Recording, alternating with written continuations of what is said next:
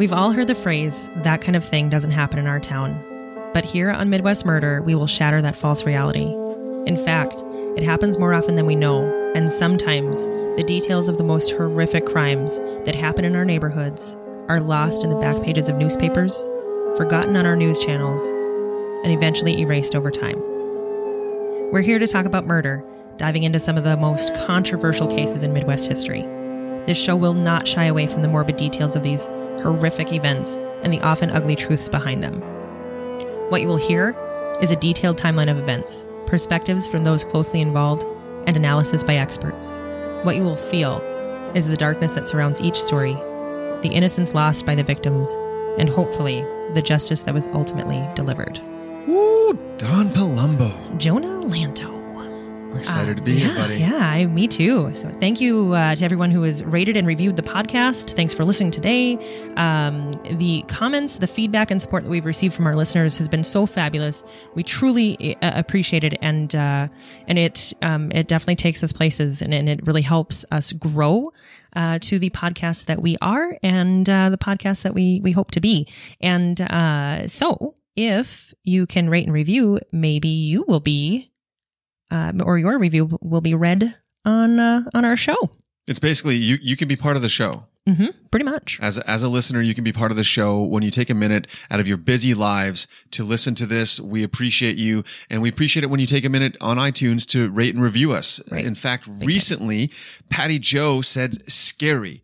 Great podcast. They tell you everything. I love that. I'm always wondering what's behind what we are hearing. You tell us. Thank you. See you in Fargo. Oh, that's so exciting! I love that little little shout out. We're, Yeah. we'll we'll be on tour in Fargo, and it sounds like we're going to see you there. So Can't uh, wait. be sure to say hi. Thank you. Uh, this one from Jacqueline Stewart. Once you start, you won't stop. And she's lovely, by the way. I don't I don't know awesome. Jacqueline, but um, so I went to high. She says so. I went to high school with Dawn and saw a post on Facebook about our podcast. I went and followed with every intention of eventually listening to a few episodes. Finally got around to listening and binged four episodes in one day. It's so awesome how at the beginning of each episode, Don or Jonah set the scene with current events so you can really get a feel of the times the stories are set in. Their narrations are awesome, and I've caught myself with my jaw dropped more than once. The setup of the presentation of the crimes are just really well organized, so it's easy to follow along and really get a feel for accurate facts. Great show, 10 out of 10 would recommend. Bam. Oh Thank my you. gosh! Thank you so much, Jacqueline. That's so awesome. Thank you. We very, appreciate very that. Hey, listen, my jaw drops when I listen to this. Mhm, It's- exactly. Yeah. Yeah. Yeah, so I we're we're both just blown away by the support that we've received so so, so far. Um, so again, if you're able to rate and review, um, it helps us move up the charts and, and it does wonderful things for uh, for our podcast that we we love so much. So again, thanks. Um, speaking of support, this episode is brought to you in part by Schatz Crossroads. Schatz Crossroads, mm-hmm. the amazing new sponsor here at Midwest Murder, and I feel like in every small town, Don, throughout the throughout the Midwest, truck stops are kind of at the heart of the Midwest. Oh, yeah. I really, when I think of the Midwest, I think trucks truck stops, and right here in Minot, we have our own legendary little spot, and it's Schatz Crossroads, and and whether you're showing up for breakfast at uh, 11 a.m. or 1 a.m. after a, a, a Mm-hmm. good good hard night at the bar, Schatz Crossroads is is there for you. The fries are always Oh, crispy. fries are favorite. Fries and gravy. Fries and gravy. Sign me up. Uh, and at one point, they got rid of the the crinkle fries. I remember this was like ten years ago, maybe maybe fifteen. People were up in arms, and those crinkle crinkle fries are are were brought back by popular demand. So it's we need to keep you know keep proving that. Yeah, They're my favorite. Oh my we, gosh. We love Schatz. I got childhood memories of Mm-hmm. chicken strips and french fries and pinball thanks to Schatz Crossroads. They're open 24 hours a day. All their pies homemade. Oh man, And their pie yeah. pies are incredible. So good. Brett Pie, one of the only places they have it. You can online order now at schatzcrossroads.com. So I, I also love that our that our truck stop here in Minot, Schatz Crossroads, has modernized mobile gift certificates, online Yes. services. So even if you're not You from around here, um, send it to somebody you know. And that if- would be It- yeah. Yes, right. Mhm. Send it to a to a friend of yours, somebody that you, that you know, and we we love it. Let them know if you if you're popping in. Let them know you appreciate their support of, of Midwest Murder. Yeah, Thanks we again. do. Yeah, thank uh. This episode brought to you in part by Schatz Crossroads. Cool. So today's episode of Midwest Murder will take us to Sutherland, Nebraska, a village in Lincoln County. Uh, so in Nebraska, to be a city, it must have at least 800 inhabitants. So, Seems like a low entry point. right. So a village is still a municipality, but has 100 to 800 inhabitants. So in other words, Sutherland is small town Midwest, and they call themselves the biggest little village in Nebraska. So today's story um, takes place in 1975, and even though Sutherland's population was over 800 at the time, they remained a village because the townspeople voted a couple years before to remain that way, regardless of the population. That's great. Yeah, We're so not now, changing. yeah, so now they're like a little over a thousand. and- Okay. yeah, so Still village status. Still, still village status. Yep. So the teensy village is about um, 24 miles from North Platte, and pretty much like right in the middle between Denver, Colorado, and Lincoln, Nebraska. So just a couple hours from Lincoln and a couple hours from Denver. So it was the the town was founded, or pardon me, the village was founded in 1891 thanks to the rail railroad and was also named after an official with the Union Pacific Railroad. His last name was Sutherland. So the Union Pacific Railroad um, today remains a very large part of Sutherland. And in addition to agriculture in the area, um, you know, obviously it was a you know, it was a main thoroughfare. So, and another fun fact, um, before you died of dysentery on the Oregon Trail, you would have hopefully passed right by this little gem in Nebraska because that is one of the two trails and two Pony Express routes that parallel the town. So they're, they're really built on history. This is a significant little Um, yeah. village. Yeah, it absolutely is. Wow. Yep. Yep. I, so, I, I already want to visit this place. I know it seems kind of cool. Yeah. Yeah, for sure. Um, I'm to find a reason. I know. Hey, just go. Hop Yeah. in the car and go. That's totally worth it. Road trip. Yeah. So the the year 1975 was a dark one, uh, but there were also some positive things that happened. After Nixon resigned in 74, President Gerald Ford declared that there would be no further involvement in Vietnam. And that signaled the end or the withdraw- withdrawal of U.S. troops and then the surrender of South Vietnam in April with the fall of Saigon. Ella Grasso became the first female U.S. governor who did not succeed her husband. Um, so it took us that long to get a to get one. Um, Iron Lady Margaret Thatcher became the first female prime minister of the UK, and the United Nations named the year 1975 International Women's Year. Uh, also in this year, Microsoft is founded by Bill Gates and Paul Allen In 75. in 75. Yep. Okay. Gerald Ford survived his second assassination attempt. Heiress Patty Hearst was kidnapped in Berkeley, California by the Symbionese Liberation Army, or SLA, if you will, bringing the term Stockholm Syndrome to many vocabularies. And NBC has two major debuts with Wheel of Fortune in January and Saturday Night Live in October. So, Wow, that's a big Yeah. deal. Still around today. Really, the debut of SNL was 75. I love it. I love those early years. I know those are those are pretty fun. Yeah. Um, the Broad Street Bullies, aka the Philadelphia Flyers, won the Stanley Cup. Golden State Warriors won the NBA championship. The Pittsburgh Steelers, not surprisingly, beat the Vi- the Vikings in Super Bowl nine. Steel curtain years. Yep, yep. And still suffering from the curse of the babe, my beloved Red Sox were defeated by the Cincinnati Cincinnati Reds, not surprisingly. So, um, and then in big news in '75, the Thrilla in Manila, the final boxing match between Muhammad Ali and Joe Frazier. Uh, where Ali won by TKO after 14 rounds. Um, Legendary. That was legendary, yeah. And the name came from Ali's quote about the fight: "A killa and a thriller and a chilla when I get that gorilla in Manila." So that's why they called it the the thrilla in Manila. I never knew that until I was looking it up. I'm like, oh, dang, that's why. I yeah, I never understood. it. So anyway, uh, the year 1975 would also bring us some sweet tunes uh, with uh, "Love Will Keep Us Together" by Captain and Tennille. Um, I had to put, that one in there. I don't think it was That chart one- topping by any One of these things doesn't belong here. Yeah, I know. Um, it does belong in my heart, though. Um, Bohemian Rhapsody by Queen. So, you know, obviously There huge, right? Sweets Ballroom Blitz. That's, that is my favorite version of it, too. Ballroom Blitz. Mm-hmm. Yep. Uh, Rhinestone Cowboy by Glen Campbell and Bringing Much Joy to My Father, Some Kind of Wonderful by his favorite band, Grand Funk Railroad. Grew up on those guys. Um, and movies didn't lack either. We watched Rocky Horror Picture Show, huge, right?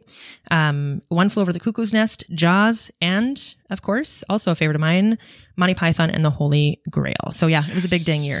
You notice that I always put, like, I, I- put my favorites in there? I My favorites. I look, man. I, I quote Monty Python and the Holy Grail a lot in my life, Yeah, and it's it's it, it's one of the most funny movies. Yeah, it is. Uh, the meaning of life is the one I quote more. But Okay. yeah. Uh, so into today's story, uh, you know, most children aren't aware of someone watching their comings and goings, and most parents in that time couldn't even imagine someone doing so. And, and this episode is one of many cases that proved otherwise, and just one of a few cases that would also change journalism and push freedom of the press to its limits. Ooh, hmm So kind of a groundbreaking one. in the village. In the village of Sutherland. Yep. So Henry Kelly and his wife, Audrey Marie, made their home in Sutherland, Nebraska. Henry, who was in farming, um, was semi retired at this point. Uh, he was a hardworking, serious fellow who loved his family more than anything. Um, and even though he was a serious man, he was a kind hearted guy who was often seen giving strangers who may be down on their luck um, just a generous hand up. Where, I mean, even bringing um, bringing those strangers or bringing someone home so he could have a, a, a you know, or that person could have a warm meal. Uh, Audrey Marie, who went by Marie, was was also a kind-hearted person. She was a great cook and a cook and, and loved to do so. She used her cooking and sewing skills at the lo- local nursing home um, to help out a little more um, and and just kind of contribute. Henry and Marie had three children: Audrey, the oldest, David, and then Jenny. The family lost Jenny nine years prior, um, so 1966, in a car accident um, at an intersection outside of town in a rural area. A grain truck um, rolled over and crushed Jenny's car. Oh, And as first respond- responders peeled open the vehicle, um, they found one and a half year old Florence, her daughter, injured but alive um, and, and shielded by her mother's body. Uh, they kind of think that um, that her body saved the the, the baby.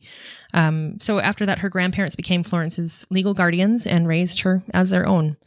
David, 32, uh, was as, as serious and hardworking as his dad and worked in a nearby town at a, at a grain elevator. And a father of two was, was, uh, was just starting to adjust to life again after a recent divorce and had even began, um, getting serious with someone that he was dating. Audrey, the oldest, she was 37, had just moved, um, from North Platte. So just, um, just outside, about 24 miles, like I'd said, from uh, Sutherland. She'd moved from North Platte with her husband and four children in tow um, to Boulder, Colorado, a, a few months before. Her husband was a um, was a pastor, so they they tra- uh, traveled over there and and set up shop there for a job. So, um, yeah, so definitely a family that was, you know, they they definitely lived heartache, but you know they were hardworking, kind people. On October 18th, 1975, a warm, breezy fall evening, 10 year old Florence Kelly was playing with some neighbor children in their yard, carrying on like any girl her age would. Her grandparents, Henry and Marie, had left to drive the short distance to North Platte for some quick shopping. And after Florence was done playing with the Boggs children next door, she went inside her small white home and played while she waited for her grandparents to, to get there or to get back. Shortly after going inside, there was a knock on the door, and on the other side of, on the other side of it was neighbor Erwin Simants, or Herb, as someone called him. Erwin Simants, 29, was an unemployed handyman who was living with his sister and her husband right next door to the Kelly family. He struggled with drinking and untreated mental health issues. Henry Kelly, being as generous as he was, had helped Simants numerous times, um, giving him little odd jobs around the farm with his cattle and stuff, and even paying his bond when he had been arrested. So Erwin had uh, even done some work, um, just kind of for the family, like for Aud- Audrey, had even helped them pack up when they moved. So and, and not a stranger to No, this, definitely this, not. this young this young kid who is at Yep, home. yep, And so- remind me, how old is this kid at home when this neighbor? 10 years old. It's okay. 10 years old. Right. And, you know, so it's 1975. It's a different time, right? Would I leave my 10 year old now and drive 24 miles one way? Probably not. Some people would. you know, pro- I, I probably wouldn't, We- you know, yeah. but I mean, I might, I, I might run, you know, across town or whatever, but, you know, cause they can legally be, be alone, but it was 1975. It was just a very different time. It, it was. It's, it was a very different time, and I just want to. We often look at these situations and think in modern times, "Oh, I wouldn't let my. I would never do that. I would never do that." Yeah. But but I want to remind everybody, in spite of this this podcast, it is the safest time ever to be alive. There is less murder now than there was then. Like all the numbers Yes. are down. Much, much to everybody, everybody's opinion is that murder is up. No. It's, it's- statistics it's are down. St- vi- Statistics are violent down. crime and Yep. Mm-hmm. murder is in is in fact down, and it's well, it's because we're basically a surveillance country now. But know, right. everybody's got a camera Right. on their house. Yeah. There's there's more cameras on traffic signs. There's more Yep. cameras outside of Yep. businesses. So I just want to say we. We, we can't, we can't Monday we morning be vigil- quarterback this. Yes, right? We know? should be vigilant always, but the world is is safer. It's it's safer. Yep. So after spending the well, hang on before I move on, because it is it is safer and we're more aware. We're more point. aware. I think that I think that's worth stating there's, too. there's more laws in the in the There- cases that yeah. we've covered here. There's more Right. laws and more. There's more Right. awa- awareness for different forms of abuse. Exactly. types of people Yeah. who are Yeah. committing these abuses. Yeah. There's a lot more awareness. Yeah. So I, I think that now I can move on. Yeah. Now I'm no, it's good. key parts. Good point. So after spending the afternoon drinking at two different bars in town with some family and friends, uh, Erwin decided that it was time to head home. So at approximately 8 p.m., he asked his sister to take him to her residence, and she dropped him off and went back to the bar. And her residence again is the neighboring Ne- house. Yep, next door. Yep, Okay. yep. So Simants had been watching Florence Kelly, and no one likely knows for how long. At about 8:15 p.m., watching Florence as she went inside her home, he grabbed his brother-in-law's 22 caliber rifle, told his 13-year-old nephew Butch Boggs, who was watching his his uh, siblings, to keep the kids inside, and then went to the Kelly residence. After letting Simants into her home, Florence closed the door, and Simants began sexually assaulting her. She resisted, but he continued, and when she threatened to tell someone, he shot her point blank in the forehead with a rifle. According to court documents, Simants, having not even left the bedroom yet, heard Henry Kelly walking into the house, snuck up on him, and shot him in the head from the bedroom doorway. Then, shortly after, Marie walked in and she was shot in the head. A short while later, Henry and Marie's son, David, along with his two children, seven year old Deanna and five year old Daniel, walked into the house ready for their evening visit, and then were all shot in the head in the living room of the home. Autopsies showed that after their deaths, Florence, her grandmother Marie, and her cousin Deanna had all been sexually assaulted. Autopsies also showed um, gunpow- gunpowder residue that, that indicated that they had been shot at close range with a rifle. This is this is insane. That Yes. Simants left the home at about 9:30 p.m. and went back to his sister's house. He unloaded the gun and put it away in his brother-in-law's bedroom, then went downstairs to the room he was staying at or in, and on a scrap piece of paper scribbled, "I am sorry to all. It is the best way out. Do not cry." End quote. And cry was spelled incorrectly. It was it was poorly written. You know, he was not a, a well educated person. Um, cry was spelled C R I E, and the note is just a little like, ugh. It, it just it just feels icky. He left the note by his bed and walked upstairs. Uh, he told his nephew Butch that he had just killed the Kelly family and that he should call his mother to come home. He then went to his parents' home and confessed again. His father Amos, having not believed his son's confession, reportedly went to the Kelly home to see for himself, and he was met with the reality of the terror that his son had just caused. Knowing this, he went back to his home and alerted authorities. And when he when he got there, he had found that his son had already left. So Erwin Simants ended the day the way he began, which was by drinking just a little bit more. He'd had a couple beers and wasn't seen again that night. Some reports even say that he um, uh, confessed to the bartender as well, or one of the bartenders. So meanwhile, a deputy with the sheriff's department called the local TV station, KNOP, to put up a warning causing immediate panic. Quote, Everybody lock your doors and windows. Don't answer your door without a thorough check of the person knocking or ringing your doorbells. There's a sniper loose with a shotgun and he's killing people. End quote. end quote. So how's that for encouraging people to remain calm? Well, it's not. It's not remaining calm either. And you, I, I know. I guess it's not meant that. But my first thing is you can't snipe anybody with a shotgun. Well, or a rifle. Yeah, it's a rifle. Well, I know. I know. But but but you can't even call him a sniper. Like again, No. this is 1975, right? So, But they just but know- just say know- that there's a sniper on, on the loose with a shotgun, you know, and so they don't even know. Like, yeah, they don't they don't even know at this point that it's a, a, rifle. I feel right? like they did the right thing to try to keep everybody safe because sure. you know, like that that that is a mass murder. And Oh, you don't- absolutely. You have, It- yeah. You can only assume this this person is capable Right. of, They don't know of- anything at of this more. point. Yeah. They don't know anything. Yeah, yep. And that, yeah, of course, ringing out. You're locking doors. Yeah. You're there were you know many residents that were just you know sitting there waiting with their own um rifle or shotgun or anything doubt it. just waiting I- you know just waiting In a small because no, place again like nobody this- knew right Erwin having left that. I, I imagine he's he's got to be dirty. Like he's out there. He's out there. You know. that's the thing nobody i mean He's out there in his, mur- in his in his in his in his murder clothes, just having a beer. hmm yeah well It's obviously twisted. panic ensued for the entire town nebraska state trooper terry livengood was called to the scene and he originally thought that his um his boss was playing a joke on him right? They didn't see a lot of this.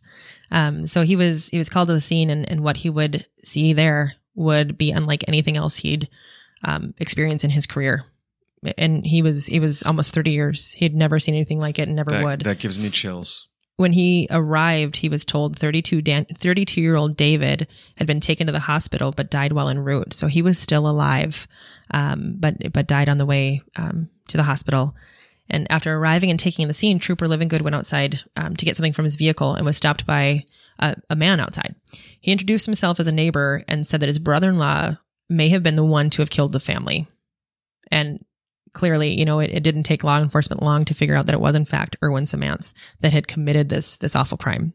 At the crime scene, Trooper Livingood and his partner spent more than five hours collecting evidence, which included nine bullet casings along with hair and blood samples. The interesting part is Trooper Livingood spent so much time with the evidence that he actually assisted um, the prosecution with the assistance because er, with the evidence because he had spent so much time with it and knew it in and out. So the biggest issue was was that they couldn't find him.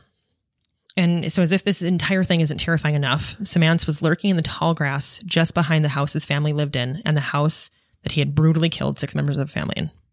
So, so he's in basically in the backyard. What? Yeah. He was just hiding out in the grass? Just hiding out in the tall grass. He was right there. At one point, even Trooper Livingood said to his his partner, "Do you suppose he's out there watching us?" Because you always get that. You always get that feeling, and you know, I, I feel like we, we know now it, it is not uncommon for a killer to return to the scene of no, the crime. Right. And so, so it's and one of those right creepy now, instinctual things. Exactly. And that thinking, that thinking was kind of new on the scene. So that's, they had just been to a training and that's what, uh, you know, that, so it was super duper creepy because they were, I mean, he was, right? Well, he was right there. They didn't, they didn't send out search teams and, and scour usually it's like okay i just i I, I, would, I, I, envision okay we've got a killer on the loose all hands on deck. Right. Everybody why didn't anybody search the grass and find him? well you just spread out from the home. All right, right. See, see if you can find anything around the home and yeah and, I, yeah. Again, but it's not like he wasn't there the whole time. Eventually he, he returned it. He obviously went out for his beers. He went a few places but then just went i'm gonna go lay in the grass by this house where i murdered mm-hmm. everybody. Yeah so the, the next morning, uh, Simants quietly walked to his sister's house, just nonchalantly, and was immediately arrested by Lincoln County Sheriff. So he he just went back home after confessing, and then just went back, and and there he was. So he's ultimately charged with six counts of murder. And what seemed like an easy open and shut case was anything but. We should be able to just end the story right here. I feel like the story he right? he killed these people. He's he very twisted. That's he it. confessed it's bad. That's it. Buckle up. Uh, it is because there's more. There's more at the end of this story than there is, you know, get even getting to this point. So, a quick little uh, just history lesson. In 1966, there was a major case that caused uh, quite a bit of an uproar. Okay. So Sheppard, um, Samuel Sheppard, not the actor, was uh, he was convicted of secondary mur- second degree murdering murder like murdering? Murdering. Second degree murder. Um he had supposedly um bludgeoned his pregnant wife to death. So he was found guilty. And he challenged that verdict um, because of an unfair trial. So he he said he was innocent and he said that the trial judge failed to protect him from the massive um, prejudicial media publicity that, you know, was a part of his prosecution. And so they agreed on appeal from an Ohio district court um, ruling. The Sixth Circuit Court of Appeals reversed that decision, and he was uh, and and pardon me, it went to the Sixth Court of uh, Sixth Circuit Court of Appeals, and then and they did not, and then he went to the the Supreme Court, and appeal, you know, appealed to them. And they, um, in an eight to one decision, they said that Sheppard did not receive a fair trial. So, wow, that's completely lopsided Supreme Court vote. R- right. So that tells me, like, oof. I mean, if it's eight to one, you know, I don't know what it was in, in other than a bunch of old white guys in in uh, in the in the sixties. I'm not sure how you know because right. I'm, I'm literally looking at their pictures right now. They're all old yeah. white guys. So I don't know what. Um, so he got what his, their views were. anything. murder case overturned. Overturned. Yep. And so did they take him to trial again, or does that mean he he? So it is my understanding that yes, they did take him to trial again. He was acquitted, okay. and that was it. And so they, and so they wanted to avoid this. They they wanted to avoid this. So the reason I tell you that is because it plays a big old part in this. Uh, I'm assuming so. so. And, and, before you go on, I I, mm-hmm. I want to say that in in I, I, in almost every case that, in many of the cases so far that, that, that I've researched as part of Midwest Murder, these guys always, always claim they make the unfair media claim. Right. There's, there's an appeal. I, I think in the 60s and 70s they had some legit, the, they- legit they- things for you know, sure. It was right? it was different then, but like they all make them. They made them Yeah. in the they made them in the call case. They made them in the Neugebauer case. Uh, They Right. make them in the case that that the, the next one that I'm working that I'm that it's coming out. So they they always try to Mm-hmm. They say say there was an unfair Yeah. trial based on media bias, Right. And it. The, the, you can read the appeals. You can go online Yeah, and read you the can read 'em appeals, right there. Mm-hmm. and they get them shut down. So anytime now you see that or hear that, wow, Uh, It's- it's- right, it's right. big. You know, because if you look at the 60s and 70s, and even all the way back to like Bonnie and Clyde, you know, when when um, you know, what was that, the 20s, 30s, you know, when when um, so so many of these uh, situations, these murders were glamorized, right? I, I mean, so it was, and we, we really didn't have a line of what is appropriate and what isn't, um, and and what should be published and what shouldn't. Um, you know, so I think I think in the 60s and 70s eh, they yeah, they had some legit concerns and but also on the on the media side, I think they had some some legit concerns too. So, yeah, it's it's um, yeah, I think pulling that now it would be really hard to to to, to pull that off. I kind of hope so. Yeah, for sure. So, with that situation still fresh in the criminal justice system's mind, County Judge Ron Ruff uh, issued a gag order for the media and then blocked them and the public from sharing any testimony that was presented at Simants' preliminary hearing. So, a preliminary hearing, real quick, is is um, it is the uh, the where you would go, right? Um, you have to prove that there was a crime committed and then probable cause that the defendant did it. So Okay. very basic, very simple. You know, it's where you see on TV, you know, guilty, not guilty, you know, those kinds of so that's where you enter Guilty, your not first plea. guilty. Do Yeah. you have a lawyer? Right. Yep. Yep. So it's kind of where you declare everything and the state has to um the, the state has to put their case s- out there a They little bit set a bond right there if there's going to be yep, a they bond, can. I believe. Yeah, yep, yep. So, um, yeah, very, very basic. So to, so he had a gag order for that one and then wanted to restrict everything. So my thought of, my thought is instead of issuing a gag order and then pissing everyone off, why not just limit the testimony and not gag the press? Like, I mean, I can, uh, looking back at this, you know, 45 years later, right? Or 40 years, 40, yeah, I suppose. Um, you know, it's easy for me to say that, you know, but in, in coming off of this case and not wanting to screw it up, I can imagine, you know, I can understand why he felt that way, you know, but then on the other hand, um, you know, I can also see why media outlets were in an uproar. So they appealed the gag order to the Nebraska Supreme Court and then got all the way to the U.S. Supreme Court. Yeah. So because the trial, uh, isn't going to stop. Simants pleaded innocent to the charges in November 1975, and his trial was set for January 5th, 1976. So, with the original gag order tied up in court proceedings, District Judge Hugh Stuart felt his hands were tied and was basically forced to issue another order that limited press coverage of the trial. Wow. So this this one stopped the press press from reporting anything about the confession or admission of guilt, no identities of the victims who had been sexually assaulted, which that shouldn't be out there anyway. But th- was that out there? They yeah they but That was out they, in the they were going they were going to hear that and so he limited that. Wow. Uh, yeah, and then no results of the pathology reports um, and no specifics of the gag order, so they couldn't say what they weren't allowed to talk about. So in order to just continue to move on, Simants's defense attorney made a motion on December 23rd, just before the trial began, to sequester the jurors, move and move the trial from Lincoln County, and then in, in and then and then also close the the the trial hearings to the public and press. So Judge Stuart agreed to sequester the jurors, but declined the trial move and didn't allow the pre- public or press to attend the jury selection. So they kind of met kind of halfway. This is a secret trial at this point. well, what, what is yeah, I mean, they like Holy. it's it's weird. I, so I mean, I can see why they would. So and the issue with with um, moving the trial from Lincoln County at the time in in Nebraska, you could only move it to a neighboring county. Wow. So it had to be a surrounding county These people are in over their heads. Right. So it I'm had so- so well it had to it had to be a so it, it had to be the counties immediately surrounding Lincoln County. Well, all of them had already been, you know, quote unquote soured by the media. So they were still hearing the same so it made no no sense to move it. So ugh. so they that's that's how that worked out. Um, so just as the trial began, and at this point, I mean they're they're they're pissed. They they're like, nope, we're fighting this. We're we're taking it. We're taking it to the next level. And and Simants's being held this whole time. Obviously, he wasn't yep. let out on bond no, or no, anything. he was he Okay, was there. good. Yep.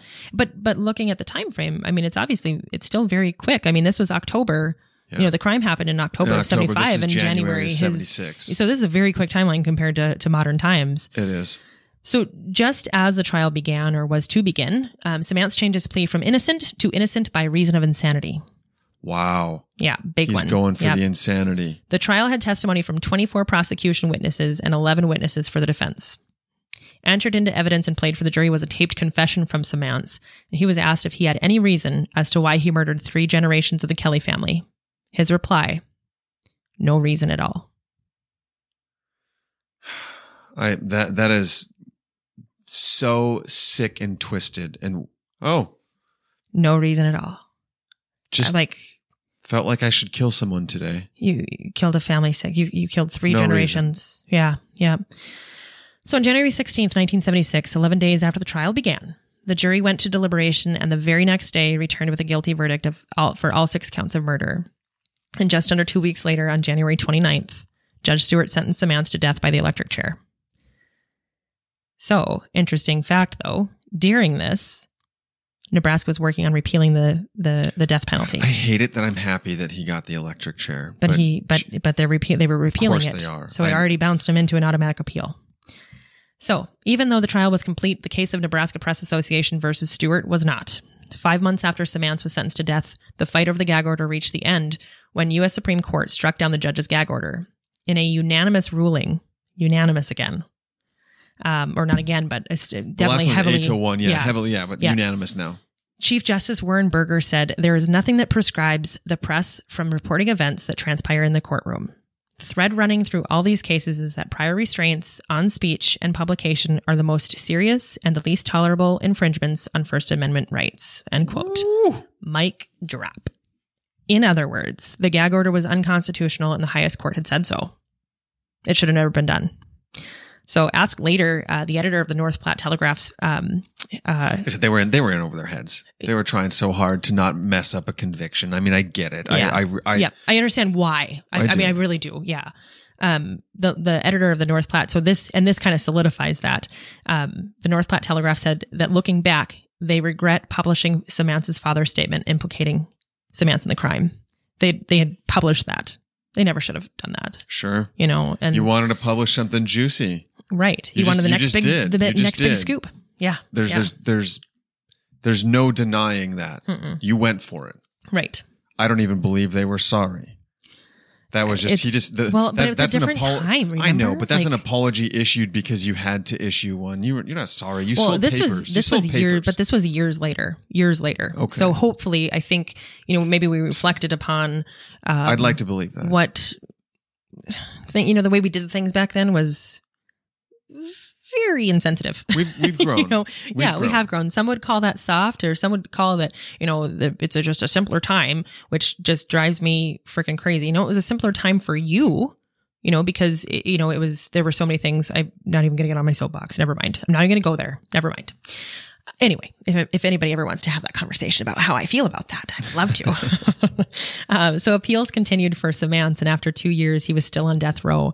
There had been two execu- execution dates set, but those had been stayed. Wow. And uh, you know, remember again, He's- this is in you know, it's in it's tied And he's, up he's and going for repealing it. insanity. Mhm. Yeah. So in 1979, a motion was filed for a new trial claiming Judge Stuart visited the jurors while sequestered and that the county sheriff, who was also a prosecution witness, had played cards with them.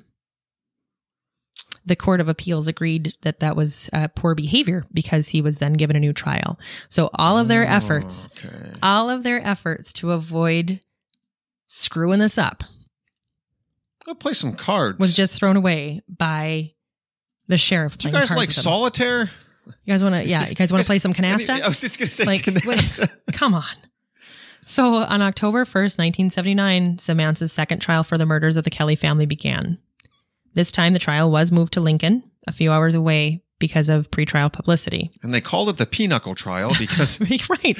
Well, Because yeah. of a card hey, are you are, are- got any hearts? like, come on. yikes. Okay. So Simants had also secured a new attorney, uh, and he it was a public defender who would go on to be one of the most respected defense attorneys in the state. And that's difficult to say for a lot of a, a lot of defense attorneys. No offense to them. I'm just I'm you know typically they get a bad rap, right? For There's you know a- a few bad apples, and and so for them to call him the most one of the most respected defense attorneys, that's huge. You know, so he was he was good at what he did, and and you know sounded like he did it by the book. And Simants once again pled guilty by reason of insanity. Guil- he pled guilty or pled not guilty oh, by Oh, pled, reason. pardon me, pled not, eh, Okay. but, but no, no, he pled guilty by reason of insanity. Oh, that's different. Yes. so Okay, it is, sorry. so before they were pleading innocent by reason of insanity. This one, he was pleading guilty by, reason, of, insanity. So they were going through a different theory. So they, at this, this time, they admitted that the Kelly family had been killed by Simants, but he was not sane at the time. He was not of a sound mind. So they're not denying that he didn't kill them or that he killed them. They're just saying that he was insane, at the time. Yeah. So even though the insanity defense was used in the first trial, the doctors in the original trial went over and over the icky details of the crime. So this time they were going to try to keep those those details out, including evidence. You know, there was like a bloody sheet, uh, and the and then also the gruesome pictures of the crime scene and bodies. It worked. Uh, so a day shy of the fourth anniversary of the killings, the jury acquitted Erwin Simants by reason of insanity after 18 hours of deliberation. The Lincoln County Mental Health Board committed Simants to the Le- Lincoln Regional Center nine days later. I mean, just like that. That's still life. You're still gone for life, right? Well, yes, but you also have to be seen before a judge and everything too, you know, to, to make sure that you're still committed. So the verdict from the second trial, and so this is what's interesting. The verdict from the second trial prompted change to Nebraska's insanity law and then nationally when John Hinckley shot President Ronald Reagan in 1981. You know, so, I mean, okay, cool. So feel- what was it before? Like what, you know, what changed? I mean, I, I, I, I feel like this is a ripoff.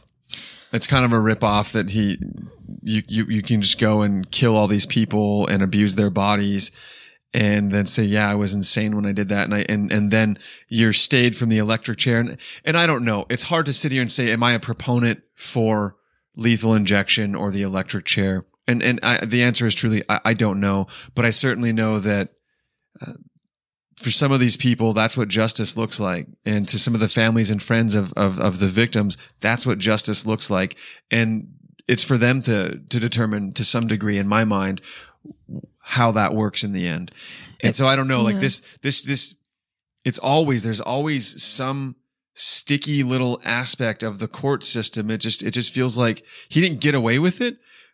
But, But he got away with but, it. But, he got away with it. so and and this is this is my my thing with um with capital punishment with with the death penalty is um yeah for somebody who did it and and I, I, I struggle with it and I'm I I'm, too, gonna, I'm gonna, and I'm gonna talk myself in circles here and I know it's and people are listening and be like you literally just said nothing and I know I, I already know that I know I'm going to say nothing but if we how many cases have we gotten wrong and executed that person right that's if it happened once it happened one too many times Mm-hmm, mm-hmm.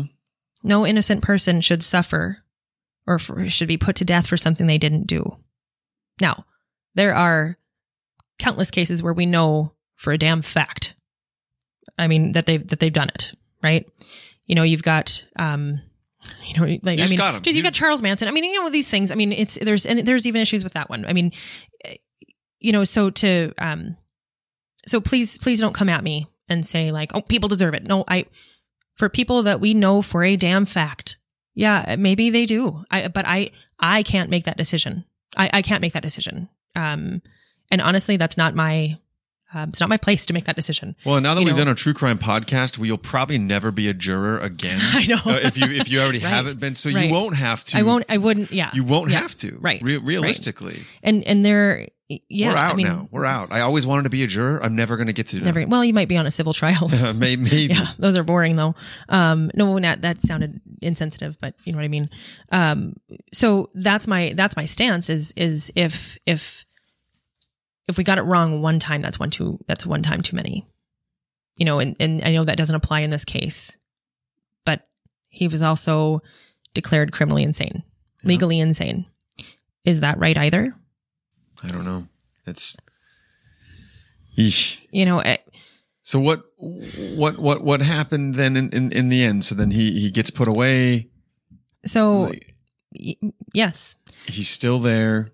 So the the insanity law did change in Nebraska, and again, like I said, nationally, Yeah. um, in nineteen after 18, 1981. Um, until the law was changed, it was on the prosecution to prove that an individual was not insane. So well, the- that sounds kind of well, it's backwards, right? Yeah. So the new law put the burden of proof on the defense to prove insanity, which is how that should be. If you're going to claim this, I shouldn't have to prove that, you know, you're not. that's so right? weird, Right. So it, it is, and it's still to that, it's still that way to this day. right? So it also gave judges, um, instead of mental health boards, It gave judges It gave instead judges. of mental health boards. yeah, the authority to release patients when they were found not responsible by reason of insanity.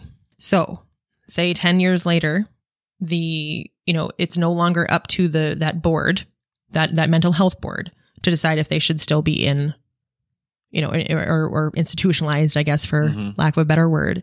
It would be up to the judge or up to a judge.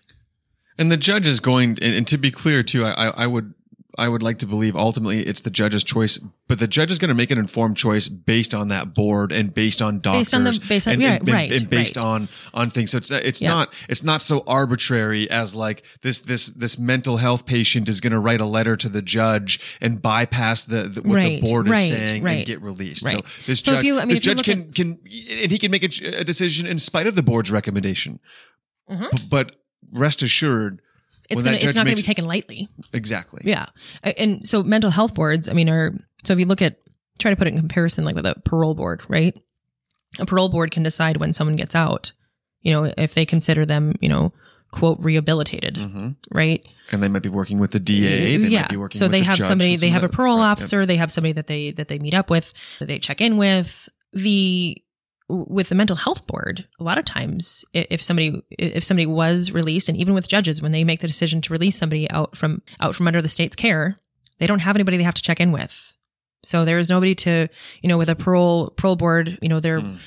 the parole board you've got your probate or your parole have parole- officer parole you know meetings, you're yeah. you've you've got to check in to make sure that you're you know you're holding down a job you're you know so the i mean the parole board makes the decision it and and they you know they hear the the whether it be like a you know victim impact statement stuff like that where mental health board there's nobody to check into to make sure you're taking your medication uh, you know if there is if that is an instance. You know so it's yeah I I mean, so it really puts the it puts the weight on the judge with this decision. And, and that's i don't know at this point just reading through this in this instance i think that's probably the right the right thing so every time Simants goes before the judge for release the sole surviving child of kelly of the kellys um, stands before him audrey has since passed and her husband and children now stand in her place so for many years doctors concluded that Simants was mentally ill and dangerous he'd been diagnosed with numerous different mental illnesses, including schizophrenia, alcohol abuse, pedophilia, and also an alcohol induced psychotic break. Mm. So today, a panel of doctors and a state's independent psychologist agree that Simants is no longer mentally ill. So he has no, he is not a, pedo, uh, a pedophile, he is not pedophi- pedophilia. And because Simants's mental illness is based on alcohol abuse, it's in remission because he resides at the Lincoln Regional Center. Okay, so there's nothing saying that if he were to be released, there's nothing saying that he couldn't go back out and drink, Right. right? So He's not it's safe it's to like be released. no, and You that's what and that's what they're you- pointing you out. Release this. Like- I, I don't care what. If you've observed he's no longer mentally ill, Well, well, and how how can you see into the future and reintroduce somebody back into society, and and then guarantee that they're not dangerous? I just can't. I'm sorry. You you murdered too many people. No matter how far you've come in life, I can't. You don't get to come back out into the world. Right. I'm so, so- but but but his attorney is saying Yeah. that he has to be he has to be mentally ill and dangerous. Yeah. He has to be thought of to be mentally ill and dangerous. Otherwise, he's got to release him. If he's not Wow. both of those, the way the way the law is written. So again, I just I don't know how how you can see into the future. How many ca- how many cases have you read? How many stories have you heard that you know say the the person was uh, he was either incarcerated or or under the state's care, whatever, and This then gets out many. and it gets released, and then and then kills more. This is too horrific of a crime. It- you didn't, man. If if I could, I could, I could try to think my way into scenarios in which I might believe somebody after 25 years has recuperated and, rehabilitated. and, re- and Yep. rehabilitated Yep, yep. and and deserves or maybe has earned Were they 18? Were they, you know, what are the circumstances were they 18 were they manipulated Uh, was it a crime of Wa- was it a crime of passion Was it um, was it untreated mental health and now you are like Sure. I mean so many I so could- many instances. Yeah. I, I don't want to go into all those Right. scenarios, Yep. but I feel like maybe I could find I could Sure. find one because Sure. I have I have forgiveness in me. Sure. I do believe in forgiveness. I do I do but this this this person for for this crime, no. right. No, it's Right. too far. It's it's it's it's just too far. So it's interesting you say that because Audrey, you know, the the sole surviving child of the of the Kellys, right? So she she often wondered, and it crossed my mind too. She wondered what would have happened had they not moved. You know, her she said that we lived, you know, 24 miles away and we would always pop over for a visit. Right? So Mhm. what would have happened to her family? Yeah. I, I, think it's terrifying to even ask uh, or even think that. I shudder to think. hmm And so she she did she did reach forgiveness, and it was when she met with the sister or when Simants's sister, and that is when her forgiveness started. You know, so she's you know of course longing for her parents, longing for her brother, niece, you know niece and nephew or nieces and nephew. It, it, it's and and she was able to to find that. So I think I've said it a couple times. I mean, to to be able to find forgiveness is is wow. I, I i can't even i can't even put it into words you know? So No, in in 20 in 2019 Simants who was 74 at the time he wanted to be transferred to a nursing home but he was denied and was ordered to remain at the state psychiatric hospital and is currently under their care under the state's care. So It's better that way. for a couple more years he's he's there. So this does come up every every couple of years. I i, I don't think there are many many cases that have seen two different supreme court rulings Oh, that's you know so this is this is crazy yeah Well, and and to, to to know that I guess that this case sort of impacted the changing of the insanity plea. Uh, there was there was right. there were several that did it, but this case is involved in all that. yeah I, well right i mean to to there are you're you're right when you say that but this this one was the the one that changed nebraska's law and then gave you know the one for kind of um, paved for way Hinckley. for the yeah the- for nationally the national. yeah um and and just to it's so it's so funny this is this is why laws can be changed right and they should be changed if they don't you know looking at that prosecution one you know where the it's on the prosecution to provide the burden of proof you know when that law was written who knows who knows when that was right? So to you know to to then change that and and you know sometimes things have to be looked at and because they're they're not written in stone and they're not written correctly you know? And and as we I, I think as we evolve and as we understand the mental health process and and then even you know if you look at Neugebauer right? So that he's he's being looked at because his case was the one that that changed it you know for for North Dakota as well for minors being sentenced to to life without parole Right. you know so a lot of these things whether you agree with that or not I, and I'm not bringing that case in it's just these things do have to be they have to be looked at and they and they be should considered. be yeah yeah Absolutely. so resources for today, um, court documents, um, of course, the New York Times, KNOP News, AP News, Omaha World Herald, and North Platte Telegraph. Folks, this is Midwest Murder brought to you in part by Schatz Crossroads. A heart in the heartland of America, you will find truck stops. And right here in Minot, a little piece of the soul of Minot is Schatz Crossroads. Open 24 hours a day. Beautiful handmade pies. And Don, this is a crazy number. Did you know? No, you didn't know this, but I'm going to blow your mind with this statistic here. At Schatz Crossroads, you know, ranch is a big deal in the Midwest. Yeah, yeah. If you stop at a truck stop anywhere, particularly Schatz, you're gonna probably order ranch with whatever you. I don't care if you're Okay. ordering breakfast. so I don't. I'm not a big ranch person, but just you- out of principle. Someone at your table is gonna get ranch. Oh, oh, hang on. If I'm going to order I, every single time, I'm going to order a bacon cheeseburger with their fries with a side of ranch and a side of gravy every time because it's homemade ranch and it's delicious. at Schatz Crossroad. Mm-hmm. So it's homemade ranch. They make eight gallons of homemade ranch dressing a day. Shut up. A day? A day. Eight gallons a day? a day? Right here. No wonder. No wonder we're overweight. I mean, we really. I mean, their ranch is so good, though. I would probably drink a gallon of it because it's so delicious. Hey, it's a huge restaurant. We love them. We appreciate them. And I, I feel like if there's one restaurant in this area that everybody's probably eaten at at least once, It's been- it's, it's- it's Schatz Crossroads. It's, it's our sponsor. They're here to support Midwest Murder. Also, a special thank you to CJ Wynn who helped write the intro to our show for Eric.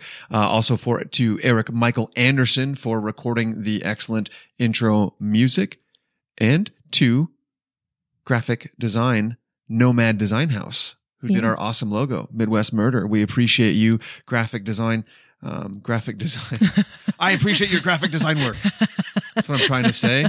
Alex, you're awesome. Guys, get a hold of Nomad Design House for all your design needs. This is Midwest Murder. We'll see you next time. Bye.